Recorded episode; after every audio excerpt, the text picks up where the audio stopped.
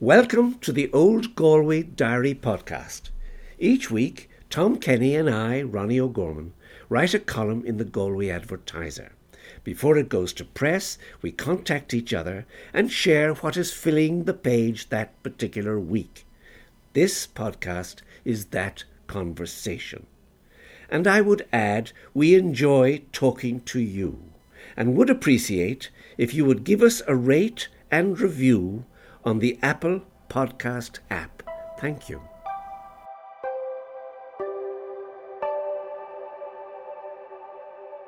Tom, good morning. And uh, Ronnie, how are you?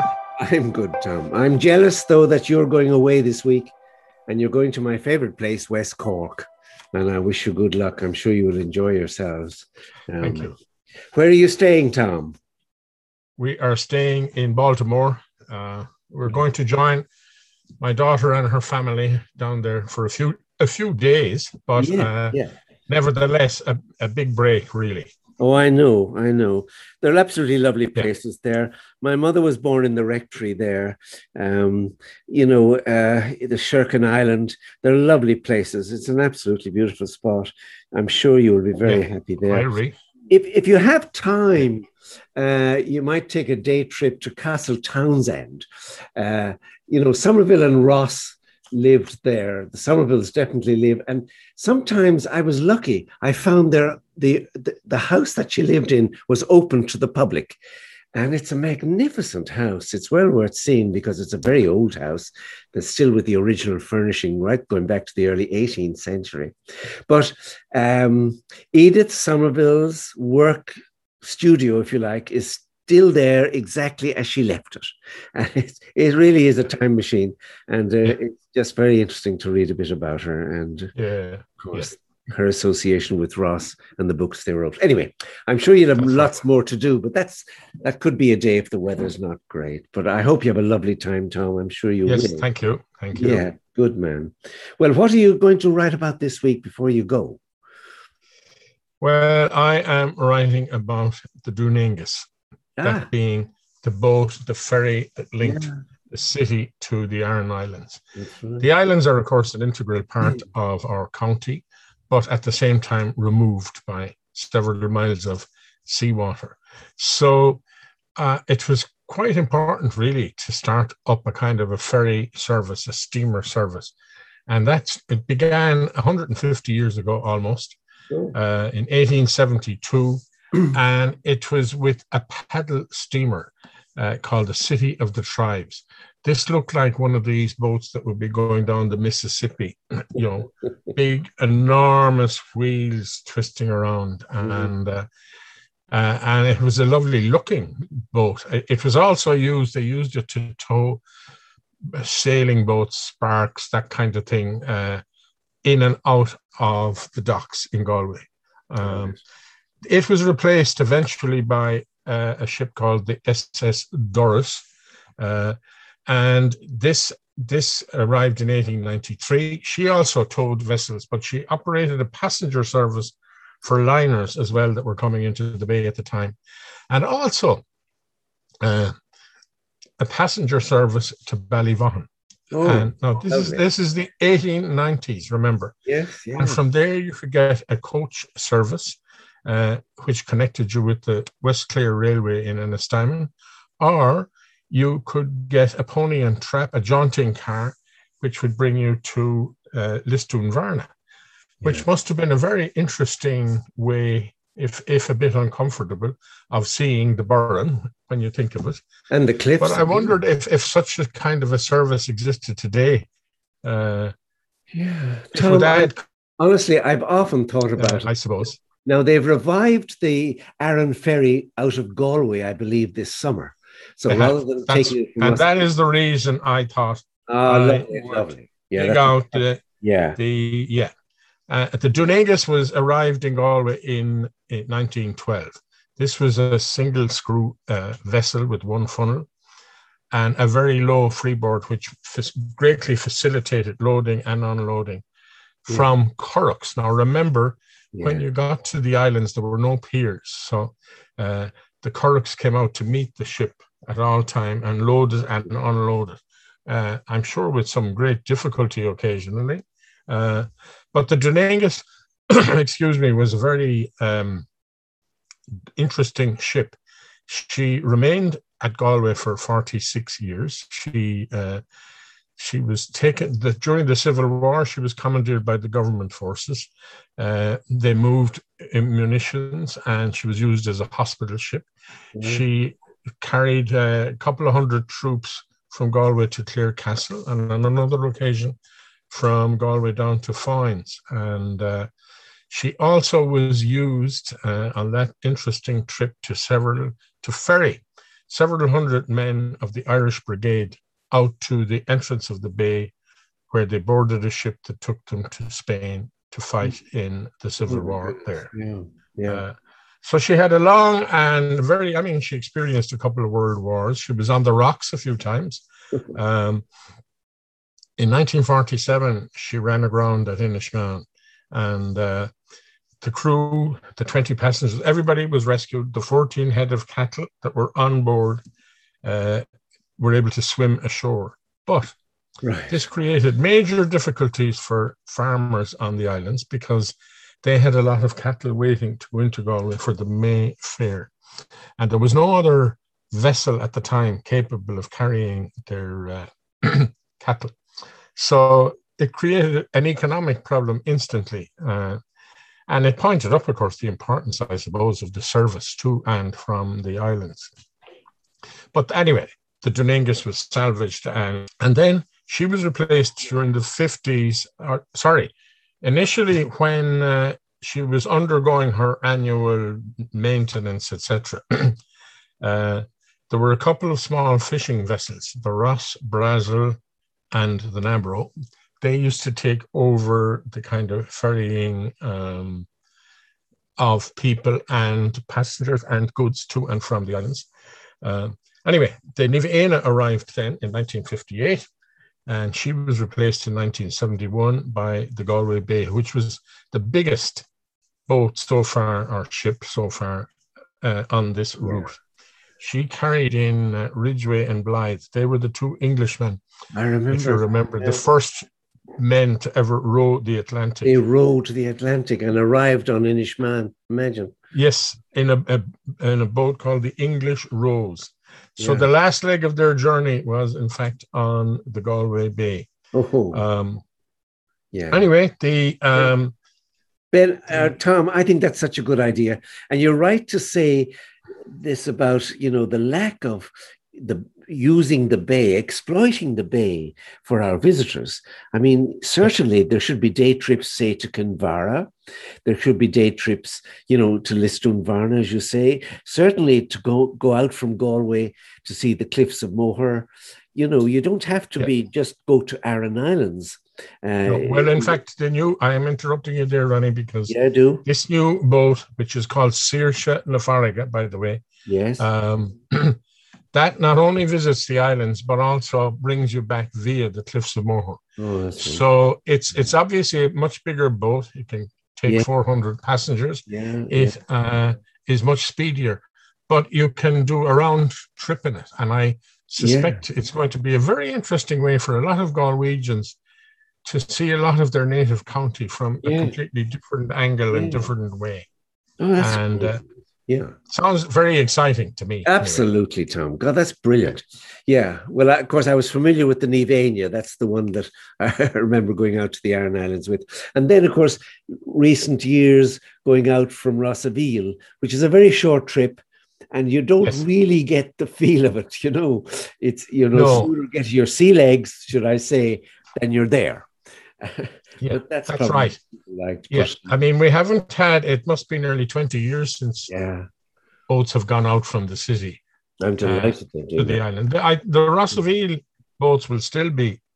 Sure, working. of course. Oh yeah. yeah, yeah. But anyway, I think that uh, this service is yeah. really terrific. This new service and very mm. exciting. I think the Rossaveel. So for that reason, I thought I would put in a photograph of the good old Dun Aengus. I think the Rossaveel is very suitable for the islanders themselves, you know, that they yes. can quickly come in and then they get the minibus into town, get their business done, and go home again, all in a you know, yeah, exactly. a, a, certain period of time that suits busy people. I, I understand that totally. Yeah. Understand. Okay. I remember, do you remember the Late Late Show years ago? Gay Byrne was the, the host, and um, they were talking about a flying service to the Aran Islands. And there was a lot of Galway people involved in that. Uh, there was Mr. Jimmy Cohen, was it? And there was, anyway, yeah. there were several James people. Codd. James Codd, well, a great man entirely, James Codd Indeed. and others. But um, oh, and there was wailing and gnashing of teeth from the Dubliners in the audience, and oh, you'll ruin the Aran Islands; they'll be ruined. You'll have planes going backwards and forwards. and luckily, as Gay always did, he had his audience primed with the few Aran Islanders sitting in there and said, what are you talking about? We need emergency services. You know, we need to come in yes. and we do our business or get a train. You know, don't be staffed lamenting that. And of yeah. course, they were absolutely right. The air service has been a boon to the islands and a oh, boon oh, yeah. to islanders themselves, you know, particularly. Yeah, yeah. Oh, that's lovely. Well, actually, Tom, I'm I'm actually starting, well, not quite starting, but I'm on a boat myself this week. Um, if you could imagine in the late 19th century, you know, going one direction uh, from Ireland and Europe generally towards America, all the boats filled with immigrants, but coming the other way from New York, say, to um, the Isle of Wight, um, the Isle of Wight for the uh, great regatta there. It was an American yacht. And it was uh, Mr. Jerome, a very wealthy uh, financial uh, gentleman from New York, and bringing his daughters, three daughters, over to the, the Cowes Week in the Isle of Wight. And so, you know, it's just strange to think that you had immigrant boats going one way, but a luxury private yacht going the other way with the full crew. And the wonderful Jerome sisters. Now, the Jerome sisters were really exceptionally talented uh, and good looking young ladies. They were also very well educated. And they could speak fluent French, they could play the piano, they could sing, they could talk, they could hold their own in any company, they could even talk politics, which girls in that Edwardian times didn't really. And England was full of very nice girls who were well brought up, but were quite quiet and demure. I'm sure not all of them were, but generally speaking, they were, and they were looking for good husbands. But in comes the Jerome sisters. And of course, they swept all before them. And at Cowes Regatta, you could have the king and certainly the great landowners and earls and dukes there absolutely bowled over by these wonderful girls. And they were expected to marry well, and indeed they did. And you'll recall some of their names when I tell you again. Jennie, the eldest girl, she swept Lord Randolph Churchill off his feet, married him. And uh, their eldest son, of course, was Winston, uh, Winston Churchill. The second sister, uh, Leonie, married Sir John Leslie of Castle Leslie, County Monaghan. And previously, the youngest girl, Clara, had already married uh, a man called uh, Hugh Moreton Frewen, who had large properties in Ireland and in England. He inherited a lot of money and he had a very large estate near Clifden. And he used to entertain lavishly there in Munga, Munga Lodge. And it was just outside Clifden. And back to the train again, just briefly. he would bring his friends over from London and they would slow down and stop. So uh, his friends could alight from the train there and he'd welcome them to Munga Lodge. And they had a great time uh, celebrating hunting and enjoying the Irish scenery and whatever else they did. Um, so I'm really going to concentrate on Hugh Moreton Frewen and his daughter, who I'll come to in a moment. Hugh Moreton Frewen was really a madman, really, uh, a man with far too much money, more money than sense. And uh, he was charming, totally financially incompetent. And you won't believe this, well, you might believe this, but unbelievably, he put all his fortune, every penny, on his on the Doncaster Cup. And he just announced to everybody that if I win this race, I will retire from life in Clifden. I will become master of the hounds in Kilkenny, and I shall live a contented life. If I lose my money, I shall have to think of something else. And of course, he lost all his money. But he wasn't too worried about that. Um, he persuaded his brother, who still had his inheritance, to join him on a mad trip to the Wild West, to Wyoming, where cattle prices were going through the roof. And these two brothers set off, and uh, they just lost themselves in a fantasy world of cowboys fighting rustlers. Oh, yes, they opened the biggest ranch, uh, a ranch called the 76 Outfit. And um, they just lived this life of fantasy, uh, hunting and shooting buffalo, uh, fierce gun battles with cattle rustlers and new homesteaders that was trying to get them to keep their cattle under corral in yeah. some way, but no, they let yeah. the cattle go free to feast on the wonderful, rich prairie lands of Wyoming. And then, with 70 cowboy hands employed, enjoyed long cattle drives into Omaha to send their cattle to Chicago to be butchered. And this wonderful life continued, and they were as happy as anything until until the big freeze up in the winter of 1886 87, all their cattle died. So, absolutely ru- facing ruin yet again. But our friend Hugh was not that disappointed. He went, went to New York hoping to raise money. He was a very charming man.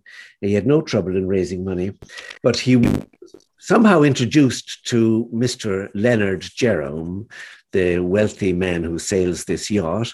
And uh, the minute he walked into the room, his youngest daughter, Clara, falls head over heels in love with him.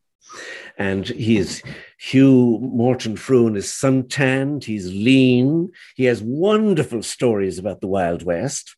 And, you know, this is the end of the 19th century when people who lived in New York were, you know, were, were really quite excited about the Wild West, but still would prefer to stay in New York than to face all the hardships that were out there. And uh, Mrs. Uh, Jerome was very upset because she'd hoped her daughter would marry uh, uh, somebody much more suitable than this obviously wild man. But nevertheless, she had to admit he was charming. And so they married.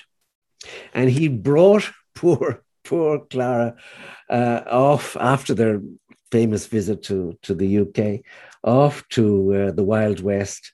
And the poor girl, she, she had a tough old time because not only was there an endless train journey, but then there was a 90 mile trip in a in a in a the Deadwood stage, and she was sitting in beside a, a, a chef, a, a, cook, and uh, you know it wasn't quite the company she was used to, but nevertheless she did her best, and they were met eventually in Wyoming by the cowboys that worked on the ranch, yahooing and whooping with joy, and off they went to live in this Wild West. But anyway, I, I don't go into too much. She she couldn't stand it, and after a while, the poor girl lost her first baby. She came back to New York, and there, uh, Hugh Frewen. Uh, Hugh Moreton Frewen met her again, and off they went to his house in West Cork, Inishannon. You'll be passing it on your way down. And yes, there she lived, and they had three children. And one of the uh, children was a daughter, uh, Cons- Clare Consuelo Frewen, better known in Galway as the sculptor and um, artist Clare Sheridan. Yes. And I will try and tell Clare Sheridan's story in the following weeks. But I got so carried away with Hugh Moreton Frewen and his wonderful adventures and his Galway connections that I had to stay some time with him. So yeah, that's Indeed. what I've learned this week. Yeah. Well, uh, Clare Clare Sheridan used to pop into my mother, and she would say, "Maureen, I am going uptown to do the shopping." You put the kettle on, and on my way back, I will pop in with all the scandal and the two of them would sit down to cups of tea. And I don't remember any of the scandal, but I certainly mm. remember them sitting down with their tea. A very eccentric lady, the subject of an outstanding book by her cousin, Anita Leslie. uh, who came from Castle Leslie, obviously, and um, she was wonderful. Yeah, actually, your your mum did tell me about her as well, and I've always been impressed. And she lived at in um, in uh, Spanish Arch House, uh, sometimes known as Comerford House, Spanish Arch House. Yeah. So she was very much part of the city. And uh, as you say, a great character, but not to be dismissed as a kind of an eccentric person, even though she was that. She was an amazing woman in the sense that she started to value the stones that were part of 16th century Galway and the Athy doorway and things like that. She was the first person to recognize, because she was a sculptor, a stone sculptor, uh, she was the yeah. first person to recognize God, these stones are magnificent. You know, yeah. there was almost yes. stone carvings of filigree. I mean, the most delicate, delicate stonework ever. And so she began to collect those, and those are still uh, in in her collection, which is in the archway beside the Spanish Arch. If you know what I mean, it's it's gated and closed. But um, it is, yeah. I, I was speaking to Eithne Verling recently, and I'm glad to say there's very exciting plans for the museum. They're going to build a three story building. Um, uh, in, in a kind of a, if you go down there inside the wall, between the inside of the wall and the museum as it is at the moment, incorporating yeah. Spanish Arch House. So it's going to be hugely extended, and rightly so, I think. And it'll be a wonderful, wonderful attraction for those Indeed. visitors uh, that have come here, and it rains, it does rain in, in Galway on occasions, but also for local people. I think we're all got a great interest in our history. And I think when it's properly presented, as it is already, but it will be even to a larger extent in the new buildings, we will be delighted and rejoice in how rich Galway was in its stonework, you know? Indeed, yeah, indeed.